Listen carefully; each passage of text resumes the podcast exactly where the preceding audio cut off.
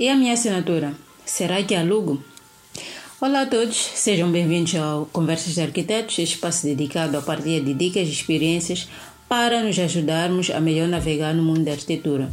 Chamo-me na terça no capítulo 2 vou aqui partilhar a minha opinião acerca deste assunto. Mas afinal, o que é alugar uma assinatura? Alugar de assinatura é basicamente a disponibilização da tua assinatura para fazer parte do quadro de uma empresa de arquitetura ou construção civil. Essa disponibilização faz com que a empresa em questão suba de categoria, podendo ter acesso ao alvará do seu interesse. O aluguel da assinatura pode ser feito de duas formas. A primeira forma é literalmente fazendo parte da empresa como colaborador e receber pela assinatura de forma parcelada. A vantagem desta forma uh, de aluguel é que um, terá um maior controle da situação, né? Uh, porque vai estar a trabalhar lá, terá um conhecimento mais aprofundado da condu mais aprofundado da conduta da empresa e mesmo se alguma coisa acontecer ao longo do processo, terá acesso a essa informação logo de primeira, simplesmente porque faz parte da empresa.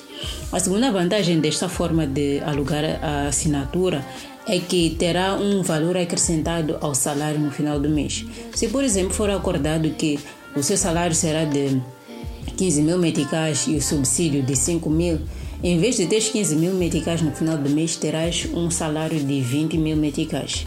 Então, para quem está a começar a iniciar a sua carreira, acaba de se formar, acredito que esta é a forma mais sensata de, de, de, de, de, fazer este negócio de aluguer de assinatura. A segunda forma de alugar a assinatura é não fazendo parte da empresa né, e receber simplesmente pelo aluguel. Nesta situação, eu não vejo muitas vantagens assim. Se, se virem alguma vantagem nesta, neste, nesta forma, por favor, partilhem, porque eu sinceramente não vejo nenhuma vantagem. E por conta disso, uh, torna-se muito crucial um, ehm, perceber a conduta da empresa, porque não tens acesso à empresa, não tens acesso a muita informação da empresa, terás que te dedicar, terás que dedicar algum tempo a procurar saber sobre a empresa, a conduta da empresa. Quanto maior for o número de informação que tiveres acerca da empresa, melhor para ti, exatamente para te ajudar a decidir se esse será um bom negócio ou não. Porque no meio desse processo todo, porque a, a, a tua assinatura ficará trancada durante algum tempo, se não me falha a memória, entre 3 a 4 anos, uh, será importante salvaguardar o teu nome. No meio desse processo pode acontecer, pode acontecer N número de situações na empresa, né? Se bem que isso não podemos controlar, mas existem sempre sinais um, mesmo no início do processo. Então é, é sempre importante estar atento a isso para salvaguardar o seu nome pois o fato de hoje não estás a exercer a, a, a, função de projetista não implica que futuramente não possas querer iniciar a tua carreira nessa vertente. Então, muita atenção nesse aspecto. Outra questão aqui é que tens que procurar meios de proteção legal caso a empresa não cumpra com o combinado.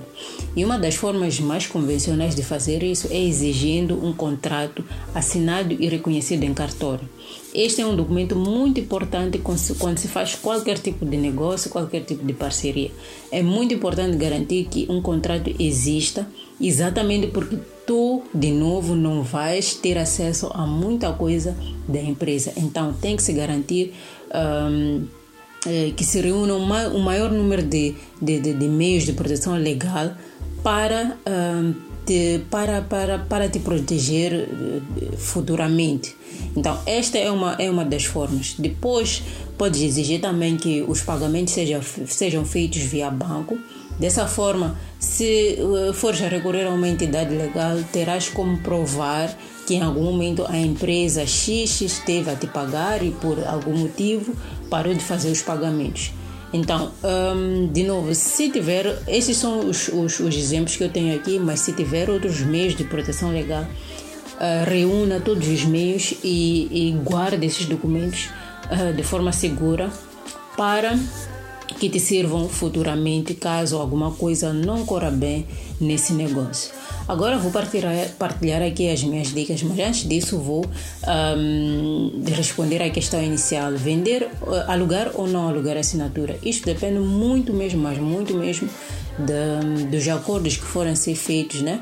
Uh, tens que perceber, tentar perceber se esse negócio será sustentável para ti ou não. E também depende dos objetivos uh, pessoais de cada um. Se nesse momento um, tu achas que uh, ganhas mais uh, vendendo a tua assinatura, venda a tua assinatura. Se achas que um, gostavas de usar a tua assinatura iniciando a tua própria empresa, o teu próprio negócio, opte simplesmente por não vender. Mas de uma ou de outra forma é sempre bom ter atenção a estes aspectos exatamente uh, para não um, em, em, situações desagradáveis futuras. Então, agora, partilhando as dicas, tem aqui duas dicas para partilhar, né? Em relação ao segundo, à segunda forma de, de aluguel de assinatura, que é uh, caso a pessoa opte por receber de uma só vez o valor, uh, é importante garantir que um, garantir ou ter noção clara de, de, de, de, de onde é que vai ser aplicado este valor. Digo isso porque porque normalmente o valor de aluguel da assinatura parte dos três dígitos em diante. Então variam de 100 mil, 150, 200 até 500 mil meticais. Isso tudo depende muito do, dos teus anos de experiência e também das, das condições financeiras da empresa, né? Então, se por exemplo tu achas que a tua assinatura vale 300 mil meticais e simplesmente exige esse valor da empresa e a empresa está em condições de te pagar, é importante saberes para que esses 300 mil meticais vão ser usados, exatamente para não se arrepender futuramente.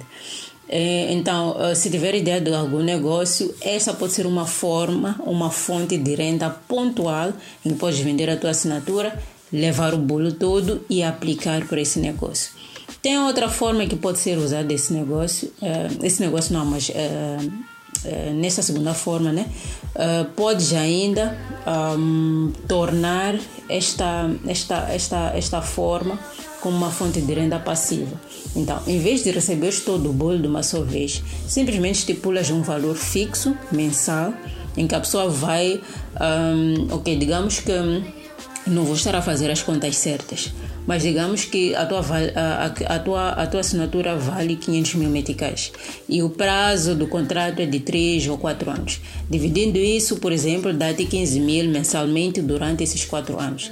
Então, uh, podes uh, assinar um contrato em que mensalmente a empresa te canaliza 15 mil meticais. Então, basicamente, um, isso torna uh, essa fonte de renda passiva, porque não, estará, não estarás a trabalhar para a empresa ou para ninguém e vai estar a receber um valor fixo no final do mês que pode ser usado para as tuas despesas. Então, um, estas são as minhas dicas, são as dicas que eu queria partilhar aqui. Caso estejam interessados em, em, em, trocar mais ideias em torno deste assunto, é só entrar em contato comigo através do Instagram. Bem, por hoje é tudo. Até logo.